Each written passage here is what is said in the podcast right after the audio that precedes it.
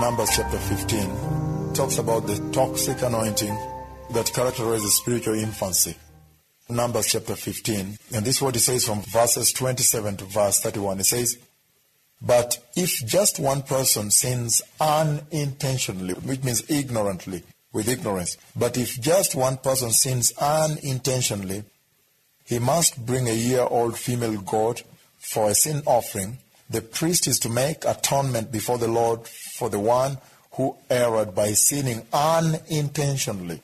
And when atonement has been made for him, he will be forgiven. Verse 29 of Numbers 15. He says, One and the same law applies to everyone who sins unintentionally, whether he's a native born Israelite or an alien. He goes on, verse 30 to say, But anyone who sins defiantly, whether native born or alien, blasphemes the Lord. Do you see that somebody? Anyone who sins intentionally, he blasphemes the Lord, and that person must be cut off from his people because he despises the Lord's word and he has broken his commands. That person must surely be cut off. His guilt remains on him. So, this is very critical. This is the top now, the peak of the definition that is attached to the five foolish virgins. This is what the Lord was speaking to the church. The Lord was saying, We cannot have the knowledge of the truth. And we know that the knowledge of the truth implies receiving Christ to make him as Lord. We cannot have the knowledge of the truth and then continue intentionally into sin. This is a very key scripture, even as one talks about the identity of the five foolish virgins. And that's why I said I'm going to speak with you to greater depth about the marker, the identity marker that was worn by the five foolish virgins. So you may be able to do everything you can to avoid that marker. And in so doing, you'll enter the kingdom of God. Once you know that which did not bring them in, then you can now do that which brought the others into the kingdom of God. I want to bring us to another level and speak about something very, very important. The other people that were rejecting the new covenant, those are the Jews. We know very well that the new covenant came through the blood of Jesus. The new covenant came through Christ. And yet, the Pharisees, the Sadducees, and even the rest of the Hebrew people, most of them rejected Christ. But now, do they also fall within the definition of the five foolish virgins? How about the church? Is there anything the Lord was speaking to the general church about this rejection? I think there is a message here the church can pick also out of the way the Lord was describing the five foolish virgins. In fact, essentially, the Lord is directing this message to the church that she may be able to know that He is very prophetic in everything He said, and this is yet to come. That is the day of the rapture. Now, I want to feature one area here. In the book of Ezekiel, chapter 44, the Lord speaks very clearly about Jerusalem. And I'm reading Ezekiel 44. Hallelujah. In that conversation with Jerusalem and Israel is hidden the prophecy and the message to the church, which is very much related and tied into the identity of the five foolish virgins and the rapture. Ezekiel 44, verse 1. Then the man brought me back to the outer gate of the sanctuary, the one facing east, and it was shut. The Lord said to me, This gate is to remain shut. It must not be opened. No one may enter through it. It is to remain shut because the Lord, the God of Israel, has entered through it. The prince himself is the one who may sit inside the gateway to eat in the presence of the Lord. We can even stop there. Now, why was the eastern gate of Jerusalem shut? If you go back to the book of Mark, chapter 11, then you'll understand why the Lord shut that gate. Mark chapter 11, verses 1 to 11. He speaks very, very clearly about why this gate is shut. Verse 1 to 11. He says, As they approached Jerusalem and came to Bethphage and Bethany at the Mount of Olives, Jesus sent two of his disciples, saying to them, Go into the village ahead of you, and just as you enter it, you will find a colt tied there, which no one has ever ridden undefiled. Untie it and bring it here. If anyone asks you, Why are you doing this? tell him, The Lord needs it and will send it back here shortly. Then they went and found the colt outside in the street, tied at the doorway. As they untied it, some people standing there asked, What are you doing untying the colt? They answered just as Jesus told them to, and the people let them go. When they brought the colt to Jesus and threw their cloaks over it, he sat on it. Many spread their cloaks on the road, while others spread branches that they had cut in the field. Those who went ahead and those who followed shouted, Hosanna! Blessed is he who comes in the name of the Lord. Blessed is the coming King of our father David. Hosanna in the highest. Verse 11 it says, Jesus entered Jerusalem and went to the temple. He looked around at everything, but since it was already late, he went out to Bethany with the twelve. Now, this actually was the rejection of Christ. This was the exact image of how Jerusalem and the temple rejected Christ. You can be sure that inside the temple there were Pharisees and the Sadducees and many of the Hebrew community, the Jewish people, the Israelites. They were praying inside. And they must have been asking, Father, Father, send us the Messiah. They must have been asking the Father in heaven to send them the Messiah. But right outside here was the Messiah on a colt, walking around. He checked everything and he went to symbolize the rejection that the temple of the Lord and Jerusalem would have over him. Now, that is the peak of which you see now in the book of Ezekiel, chapter 44, verses 1 to 3, when finally the eastern gate remains shut and there is a command coming from the Lord God our Father in heaven that this gate must be shut. This gate must remain shut. It's amazing to me that even during the 1967 war, it is said that some of the Israeli commandos wanted to attack the invasion, the invading forces that attacked Jerusalem and captured. The best route to attack the Jordanian army was, I am told, through the eastern gate. If they stormed the eastern gate, it would have been easier to surprise that army and to take back Jerusalem. In 1967, the war that finally captured Jerusalem. You see that? The eastern part of Jerusalem. Now look at this somebody. It is said that one of the Israeli commandos, the commanders, he went out and he said, No, we cannot storm through the eastern gate, however difficult the other routes may be, because this gate is to remain closed. Only the Messiah can open this gate. Now, that is what you see in Ezekiel chapter 44, verses 1 to 3, when the Lord God commanded that gate to be closed. And so, when that gate is closed, what do you see? That is the same gate that faces the Mount of Olives. But we all know that the temple of the Lord is inside Jerusalem, inside that gate. Inside Jerusalem, and then you have the gate. Which gate is facing the Mount of Olives? And again, when one is entering Jerusalem, you find that if you enter through the eastern gate, you go straight into the temple doors. That is the only gate that takes you straight to the temple courts. You go straight to the temple doors, which means the temple courts were also facing the eastern gate. And yet the eastern gate is closed facing the Mount of Olives. Now look at this. The Mount of Olives is a rock that has a lot of olive trees growing on it. And yet we now know that olive, the olive tree, is a symbol of the Holy Spirit. No wonder every single moment when Jesus was walking the earth, every moment he had the smallest time of prayer, he always retreated back to the Mount of Olives and he had a quiet time with the Father. Hallelujah.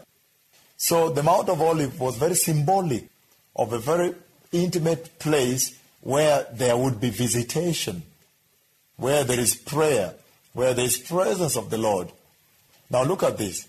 When Jesus resurrected, he still came with his disciples on the Mount of Olives, and that is the point at which he spoke to them about going back to the upper room in Jerusalem, and there would be a mighty visitation. And he said, Don't attempt to leave Jerusalem until the power has come from on high, empowered you, so you may be my witnesses into Judea, into Samaria, and the ends of the world. The empowerment of the Holy Spirit, the visitation of the Holy Spirit. He spoke it to them on the Mount of Olives.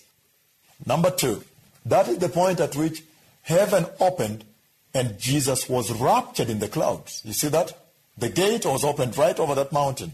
Now, if you read your Bible in Revelation chapter 19, verses 11 to 21, about the second coming of the Lord, that is the same point at which heaven will open and his feet will step on the Mount of Olives. On the 31st, I remember very well, July 2006, in the process of writing the Rapture magazine, the Lord took me in the Spirit and He took me at night on the Mount of Olives facing the eastern gate, and I saw the heaven open over the mountain, and the eastern gate opened, and the glory of the Lord came as a cloud and filled it, entered and filled the temple of the Lord. Now that is the same vision he showed Ezekiel, the prophet of the Lord. What does that tell you now? That the Mount of Olives remains on this side, with the eastern gate closed facing the Mount of Olives, and the temple of the Lord is inside in Jerusalem there, also closed and facing the closed gate of the Mount of Olives. What does that tell you about this conversation the Lord is having with the church about the foolish virgins, the five foolish virgins who did not enter? Listen to me very carefully here. When the Lord ordered the closure of the eastern gate, which faces the Mount of Olives, he was speaking a prophecy to the church.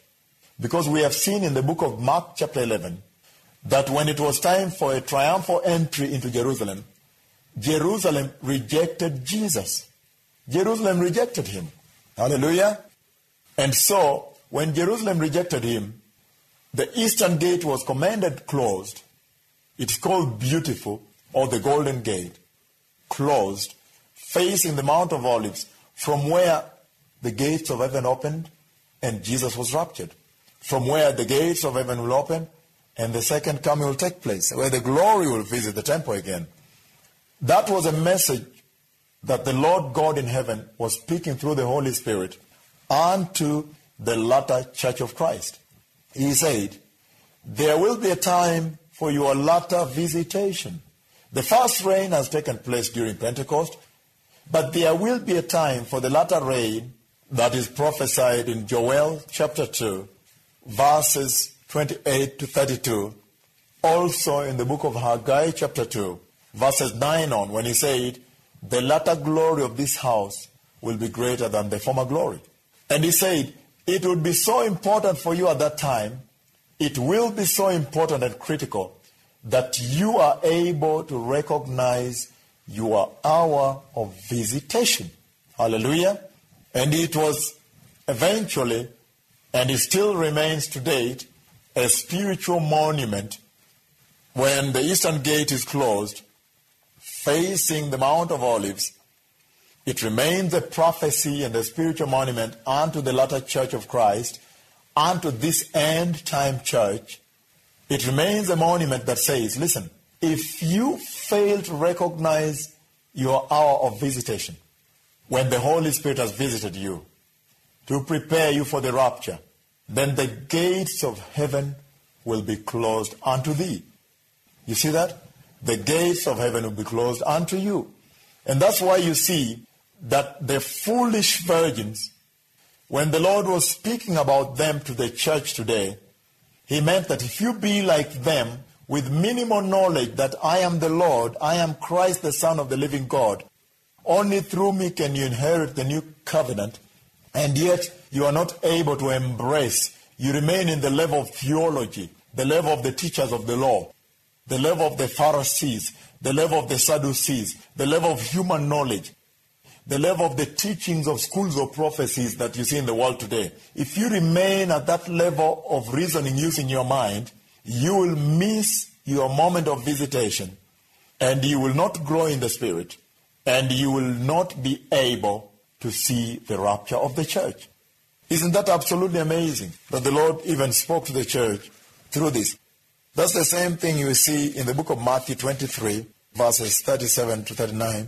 And this is what he says here, precious people. He says, O Jerusalem, Jerusalem, you who kill the prophets and stone those sent to you, how often have longed to gather your children together as a hen gathers her chicks under her wings, but you were not willing. Look, your house is left to you desolate, for I tell you, you will not see me again until you say, Blessed is he that comes in the name of the Lord. When the Lord was speaking the parable of the five foolish virgins and the five wise virgins and the rapture of the church, the wedding of the Lamb of God, it remained as a warning to the church. The final message that you get from there is he warned the church to prepare. That's important you prepare in the Holy Spirit by receiving your hour of visitation so you may be able to be infilled, the infilling of the Holy Spirit, so you may be able to avail yourself as a vessel that is constantly infilled, so you may grow to full stature, even reach the spotlessness of the bride of Christ, so you may enter into the kingdom of God, the rapture. But he said, if you operate in minimum anointing of the schools of theology, the minimum anointing of human wisdom, of using human reasoning to understand the Word of God, to incorporate the modern Christianity, to incorporate the world into your Christian walk, like the five foolish virgins did, now this is what will happen to you. You will remain desolate. Desolation will hit you like it hit the temple of the Lord in Jerusalem. Eastern gate is closed, facing the gates of heaven. That means you will be like the foolish virgins. You will not enter the rapture, and you will enter straight into the abomination of the desolation, which is the tribulation. And that happens after the rapture. So that is the message that the Lord is speaking to the church, that she may get into the preparing mode and prepare herself, because he will fulfill every letter of the word spoken here. Isn't that something mighty to the church? But I want us to go to another level now. Let us move to the higher level now. Let us look at the book of Revelation, chapter 19, verse 9, and Matthew chapter 25. What is the link between these two? Hallelujah. To begin with, I want us to read from Ephesians chapter 5. We are now getting deeper and deeper into this parable that Christ Jesus was speaking to the church about the wedding of the Lamb of God. And we know that that is the most important day in the calendar of all events in heaven and in the church. That's why he kept emphasizing about this. No wonder in the book of Matthew, chapter 22, he still talks about this wedding here, where he's emphasizing the need to prepare as you're wearing the gown. Listen to this, somebody. There is revelation here. Now, Ephesians chapter 5, let us read verses 30 to 32, even as we link up Revelation 19 and the parable of the five foolish virgins. Let us look at Ephesians, somebody. Chapter 5 of Ephesians, verses 30 to 32. Look at what he says here. He says, For we are members of his body. Hallelujah. For this reason, a man will leave his father and mother and be united to his wife, and the two will become one flesh. Do you see that, somebody? Verse 32, he says, This is a profound mystery, but I am talking about Christ and the church. Hallelujah. He says a mystery, but by the way, get this clearly. I'm not talking about the physical marriages you have here. I am talking about Christ and the church, which is the rapture. Listen to this, somebody. Verse 33 says, However, each one of you also must love your wife as he loves himself, and the wife must respect the husband. So, why have I brought this in here at this new level that I'm bringing you in? Listen to me very carefully, it's very critical. The Lord here is drawing attention to one thing. He is introducing the concept and the aspect of separation. He is saying one would separate from her mother and her father to unite with the husband, just like the husband separates from his mother and father, so the two become one flesh. Essentially, that's what the Lord implied in the book of Genesis, Genesis chapter 2, verse 22 to 23.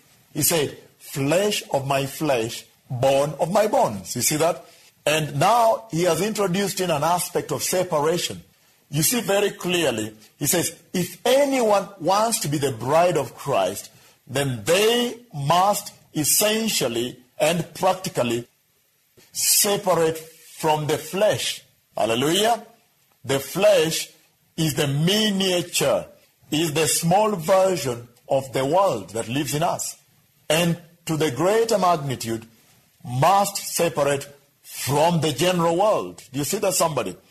So now he's saying that this wedding of the Lamb of God is essentially tied to one single practice called separation. Hallelujah. Isn't that amazing, somebody? And this separation that the Lord is emphasizing here is saying the church, that is you that have stepped out, must separate from the world. So you begin to see very clearly that which the five wise virgins did, which the five foolish virgins did not. So separation became a key issue here. That means the five wise virgins were able to separate. Hallelujah. While the five foolish virgins were not able to separate. But what is it about the life and the identity of the five wise virgins that allowed them to separate? And you see very clearly that the anointing of the Holy Spirit. They had oil. Now we are moving to the role of the oil. Now we are moving to the transformation that they were supposed to go through as they stepped out with their lamps into the darkness. So there was a growth process. So the Lord is talking about the growth that the church needs to go through as she separates. And he says, you cannot accomplish separation, both spiritual separation and physical separation, until you receive external force, external support. That is the anointing, the added anointing of the Holy Spirit. Let's move in the next level, somebody. And you see very clearly here in Ephesians chapter 5, verse 18 to 20. I'm still reading on the same book of Ephesians.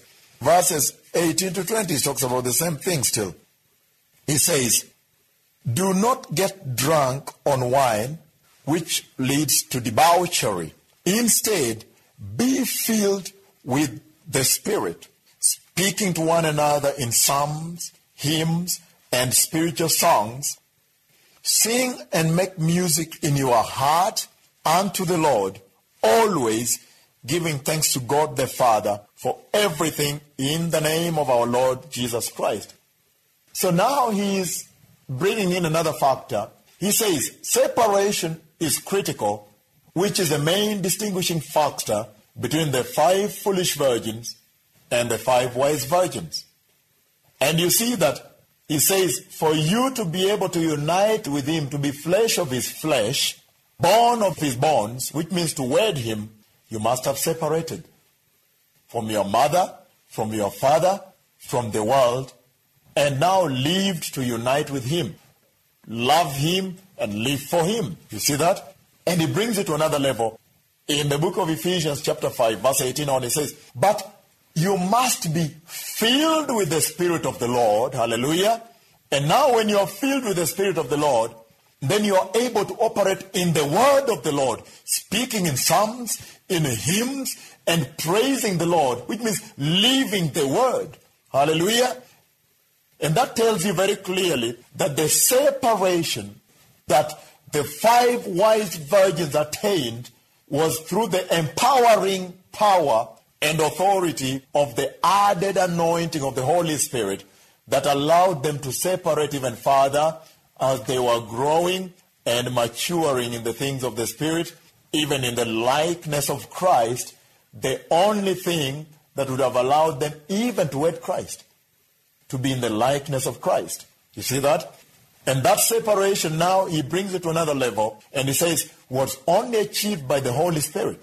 But then in the book of Ephesians 5, verses 18 on, he is telling you that there must be a willingness of you as the church to avail yourself as a vessel to be infilled and filled and filled with the Holy Spirit. And when you are filled and filled and filled as an available vessel, then now you are not filled with the drunkenness of the wine, the evil, but with the Spirit of the Lord. Hallelujah. And then now you are able to walk spiritually, to do the things of the word of the Lord, the things of the Lord. And when you are filled and filled and infilled more and more with the Holy Spirit as you grow, then you are able to emit the right light. That is the light now that will be able to yield fruit, the fruit of the Spirit. Do you understand this, somebody?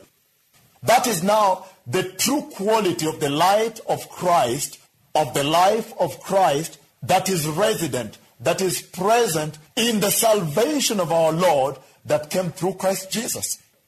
And that's the only way that the dying world, the lost souls, that the evil world, the world that is in darkness, can be able to see you and see the image of Christ because they see the fruit of the Spirit, because you have been infilled, because you have made yourself available and the Spirit has filled you, yielding the fruit of the Spirit, emitting the light that comes from Christ, and then they can receive Christ in the end time church. Do you understand now what it is that the five foolish virgins did not do, which the five wise virgins did? And I told you from the beginning of this segment that if you will be able to understand what it is that the five foolish virgins did, you can avoid it and then be able to do what the wise virgins did and enter the rapture. So it boils down to the fact that the five wise virgins were able to avail themselves as vessels that were infilled by the Holy Spirit. No wonder he says they carried the jar of oil. While the five foolish virgins, much as they separated out, much as they denied themselves the things of the world by separating out, they denied themselves the fellowshipping in the general churches, the things, the pleasures of the earth, they still failed to enter. Because the Lord said they did not avail themselves for the infilling of the Holy Spirit. Now let me bring it to another level. So you see very well that the oil is the Holy Spirit. And then you see that when you are infilled with the Holy Spirit, you definitely lose the love for the things of the world. That is the separation that is emphasizing that can come through the one and only authority that is the Holy Spirit, taking authority over you as the church, the redefined, remnant, perfect bride of Christ. Hallelujah. The Holy Spirit, tomó tu vida in Spanish, take over, consume your life, and then cause you to separate. Why? Because part of the process of separation is very bitter. It's a very bitter process. I can see very clearly when Christ Jesus was separating from the world on the cross, the time at which he finally asked for that drink of water he was thirsty on the cross, it was one of the most bitter times, bitter moments of his life, and then his spirit cut and he went down and redeemed the church. You see that? On it resurrect. So separation is a very bitter process. Therefore, you need the complete and overwhelming influence of the Holy Spirit, which influence cannot come from the basic initial anointing that everybody is endowed with. That authority that comes from the influence of the Holy Spirit comes out of an added anointing of the Holy Spirit as you walk in the dark with that kind of light towards the rapture of the church. Let's bring it to another level, precious people. So we see very clearly here that only the wise virgins were able to experience the separation which comes out of complete love of Christ, which means Christ becomes a premium into their lives. Hallelujah. And number two, which means they rearrange their value systems. They begin to give a premium to the love of Christ. And they devalue all the things of the world. Hallelujah. So they change their value systems. While the foolish virgins did not change their value systems, they claim to love Christ while they still continue to be entangled in the things of the world. Much as they separated, by the way, they stepped out of the general church. They were now aware Christ is coming. They were preparing, denying themselves, beating their flesh here and there, but they continued in the sin of the flesh. Hallelujah. Now, let us bring this separation to the next level, to the part when he says, Come out of them. The book of Second Corinthians, somebody, chapter 6, verses 14 to 18, still talks about that same separation which the five wise virgins were able to accomplish, and yet the foolish virgins could not.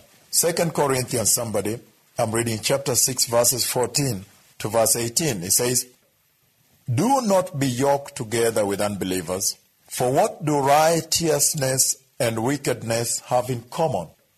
Or what fellowship can light have with darkness? Hallelujah.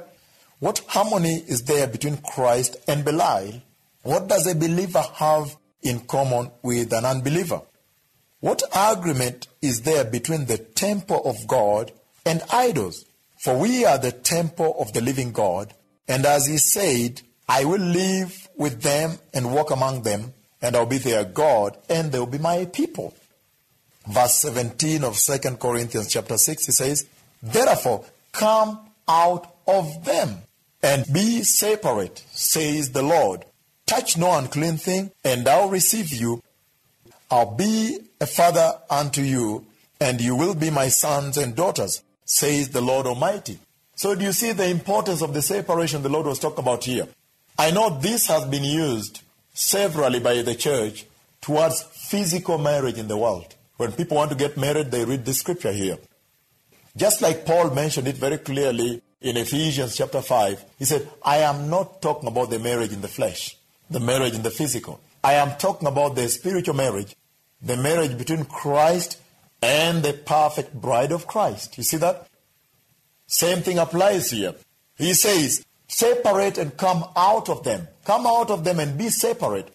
This is climaxing and re emphasizing the importance of the role of the Holy Spirit in separating out the remnant bride of Christ, a process that was essentially lacking among the five foolish virgins. Again, this is re emphasizing and re articulating the importance of the authority of the Holy Spirit in separating out the remnant bride of Christ from the world, a process that essentially was lacking among the five foolish virgins, and yet a process that was very outstanding, a landmark, the process that characterized the identity of the five wise virgins. One of the main things is that they separated out for the sake of Christ. Hallelujah. And this separation could only be accomplished by the infilling of the Holy Spirit. And so you begin to understand that when the Lord spoke this parable of the five foolish virgins and the five wise virgins, he touched the very dead center of the church. He touched the dead center of the throne room of God. He touched the heart of the wedding of the Lamb of God. Hallelujah. And let's move on, somebody, to another level. On this separation, again, I've mentioned clearly that this separation is from the world, as is emphasized in 2 Corinthians chapter 6, 14 to 18. Let's bring it to another level. Romans chapter 12, verse 2. Verse 2 still talks about the importance of this separation here. He says, Do not conform any longer to the patterns of this world, but be transformed by the renewing of your mind. Then you will be able to test and approve what God's will is, his good and pleasing and perfect will. You see what I'm talking about here? He's saying, during the separation, you cannot even continue being conformed to the things of the world anymore. Because that is what separation is all about. To move out of the conformations of the world, a very important character, a very important practice that was lacking among the five foolish virgins. They mixed their walk, they mix their waiting with the things of the world. And yet here he says, you cannot even be conformed any longer to the things of the world. But let me bring it to another level. Look at what he says. He says, in other words, you should be infilled by the Holy Spirit and be transformed by constantly renewing your mind, which means as they stepped out, there was a spiritual growth process. Hallelujah.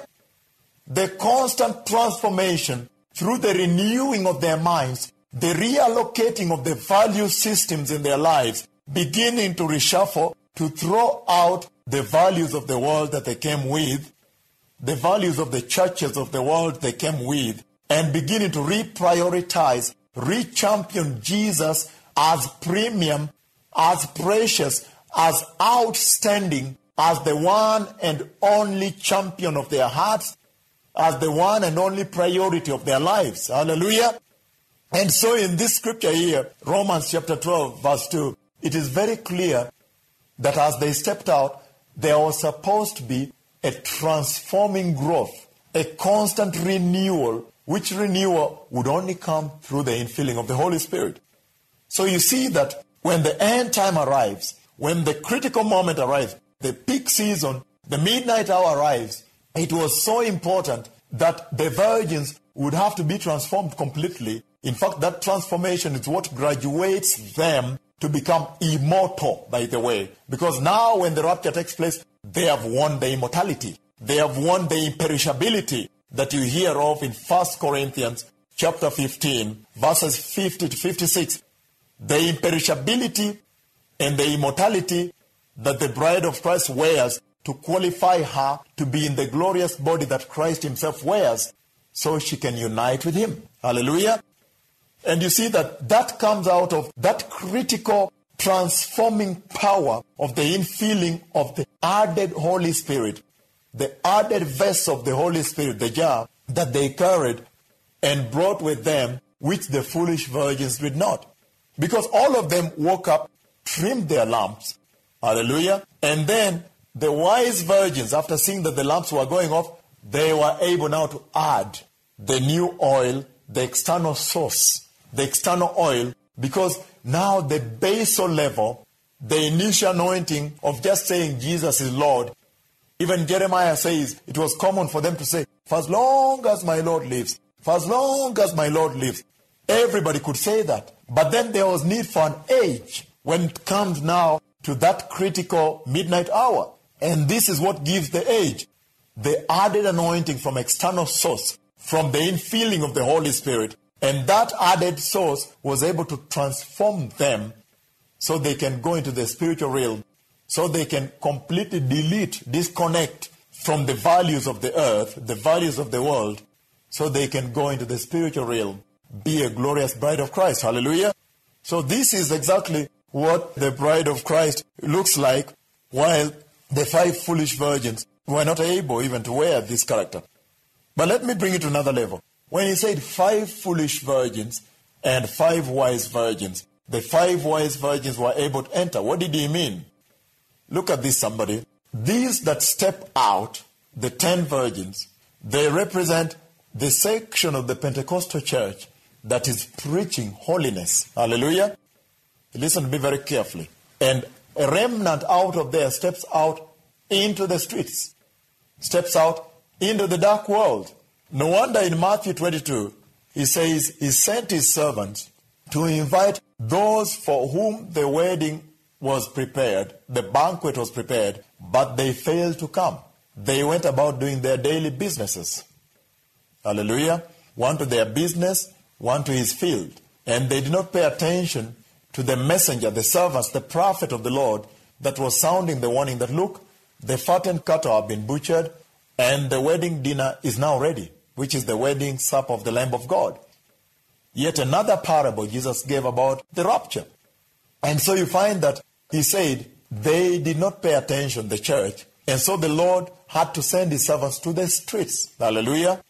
No wonder you see now that even in Matthew 25, it is these few remnant that stepped out of the church, stepped out in the streets, in the darkness, begin to evangelize the darkness, begin to show the light of Christ in the darkness, not belonging to a club membership in the churches of today. It is these ones here that the Lord was addressing.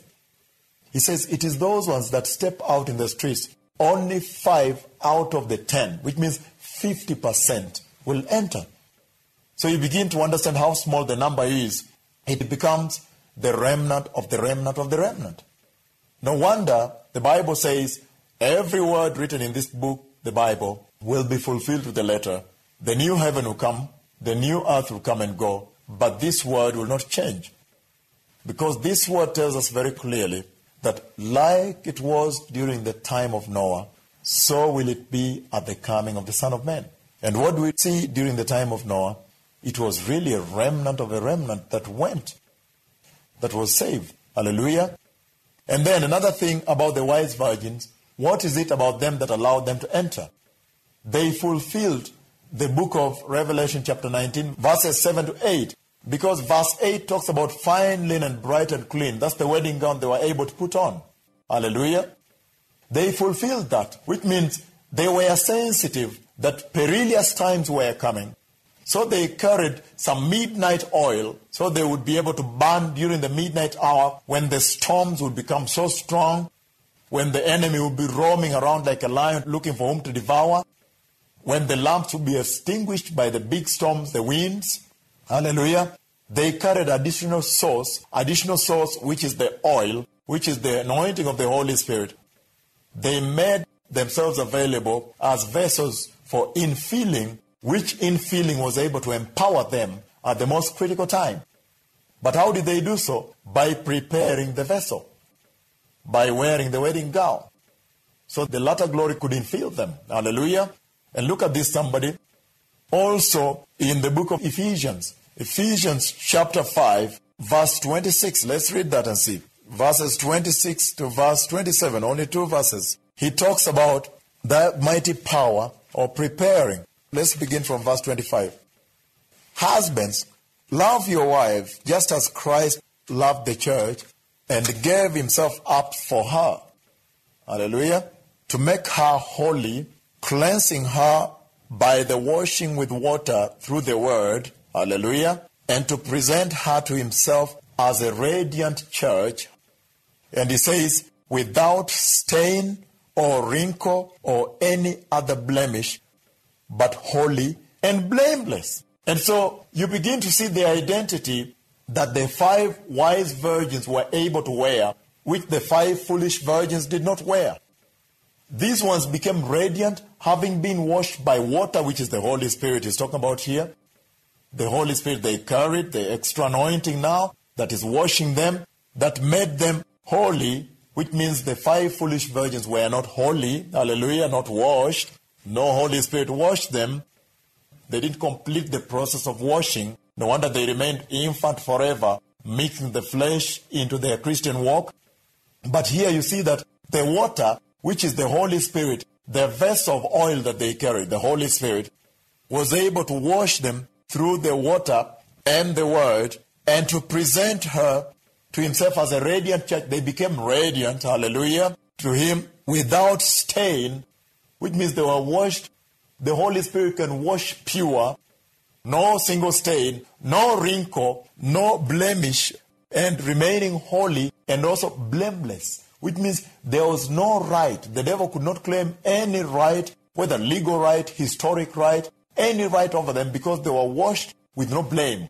So you can see very clearly that when Jesus was talking to this church, to you that are listening to this mighty parable of the five foolish virgins and the five wise virgins, he spoke a very deep conversation about the rapture. And he said, Make yourselves available as a vessel for the infilling by the Holy Spirit, so you may be washed to be radiant, perfect, mature, blameless, blemishless, without a wrinkle or stain, so you may be presented unto him on the day of the wedding. You can imagine how much a mother prepares a daughter to present her at the wedding hall to the men. That is in the physical level of the earth. How much more does the Holy Spirit, who has been sent to prepare the church, hallelujah, how much more does he prepare the church as a radiant, spotless, blemishless, wrinkleless, stainless, even blameless, so he may present her during the wedding of the Lamb of God. Now I want to bring it to the next level. Now let's talk about the oil in the book of Matthew 25. Again, still looking at the mighty parable when the Lord spoke about the five foolish virgins and the five wise virgins. And he said, the difference between the wise virgins that enter into the wedding of the Lamb of God and the foolish virgins is the oil, the jar of oil that the wise virgins took, while the foolish virgins did not. Now, we know that the oil here symbolizes the Holy Spirit, and so it's very, very important to understand the Holy Spirit will bring anointing, a multifaceted anointing into the church. And this is what the Lord was speaking to the church. So there is the oil of gladness, the oil of the anointing or the presence of God. And it's very, very critical that the church operate under the anointing of the Holy Spirit, even as she waits for the rapture. We've seen very clearly that only the Holy Spirit, through his infilling of the church, can he clean the church to be as radiant and pure, blameless, holy, presentable unto the Lord. And remember that in this wedding here, we're not wedding to the son of an earthly king.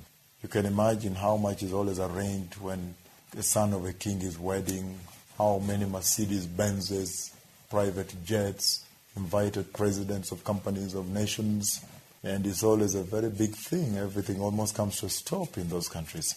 But I'm talking about that being like a drop into an ocean if you consider the wedding to which the church has been aligned. The church is wedding to Christ the Messiah. The church is wedding to Christ the Son of the living God. The creator of all the galaxies, the creator of the universe, including the earth, the one that created all the wealth of the universe, some of which have never been discovered, will never ever be discovered, the creator of all wisdom, the glorious King. And he's talking about presenting a glorious bride to his son. And you see very clearly that the Holy Spirit has been mandated with this role of preparing the bride of Christ. So surely that oil that the wise virgins took was very symbolic of the necessity of the church to receive the anointing of the Holy Spirit so she can enter. It's amazing to me that that oil, again, is an external source. If you look very carefully, you see that all the lamps were lit, and yet the five wise virgins took a jar of oil, an external source, and everything went on right until the running low appeared at the midnight hour. All of them ran low.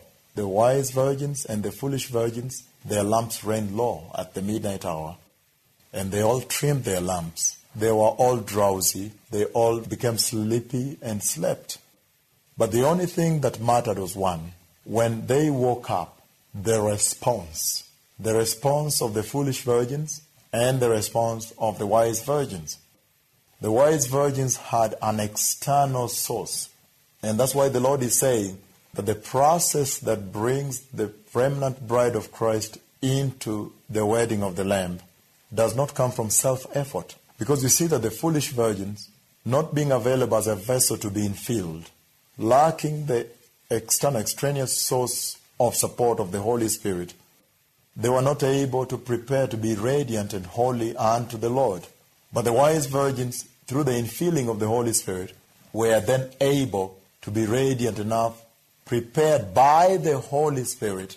Remember, He is the same Holy Spirit that has prepared the wedding rings, that has also shown me the clock that is one minute to midnight in the sky. So He is involved, He is central in this preparation.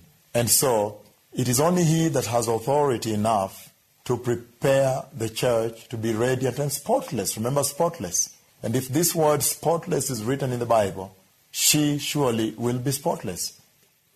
And so the response is what matters here. The Lord, in other words, is saying that all will fail. All have run short of the glory of the Lord. But what matters, those that will be available to the Holy Spirit. This teaching essentially places the Holy Spirit at the center of the rapture of the church. Because it's telling the church to detour, to change direction and start emphasizing on the infilling and on the receiving of the Holy Spirit. Hallelujah. And what matters the response?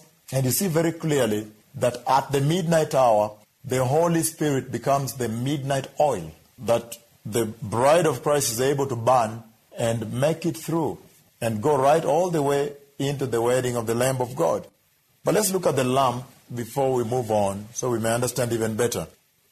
Now, the book of Proverbs, chapter 20, verse 27, this is what the Bible says. What did the lamp symbolize? What was the importance of the lamp? Well, I know we've touched it here and there, but I want even to look at it a little bit more. Proverbs 20, 27. Let's look at the lamp. What did the lamp symbolize? Hallelujah. It says, The lamp of the Lord searches the spirit of a man, it searches out his innermost being. So you begin to understand very clearly that the lamp that the Lord caused the ten virgins to carry was very critical because that lamp, like the Bible has said, your eye is the lamp of your body. It's a mirror of what's happening inside. Through the lamp that they were carrying, they were able to emit that which is in their hearts. No wonder I said you can take a synonym like the fibers of the heart that have been crucified could be the wick of the lamp. So you see that the lamp essentially here implies the reflection of the walk with Christ that the church is having. And so this lays a burden on the church, a responsibility on the church that wants to be the bride of Christ, because that lamp should emit out the gifts of the Spirit.